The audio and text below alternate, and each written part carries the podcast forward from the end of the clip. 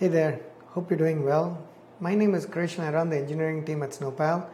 Uh, in this course, we're going to take a look at a tab implementation.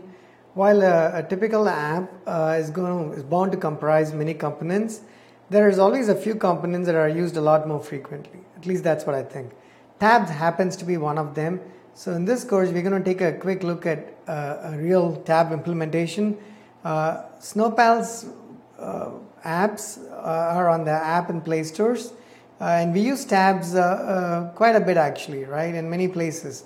So we're going to take one of those examples, like, you know, at, we'll take keys as an example, which is the entry point to our application to, to content that you'll create on Snowpal.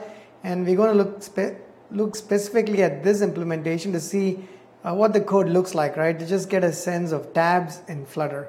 So if that's something that you're interested in, definitely check out this course.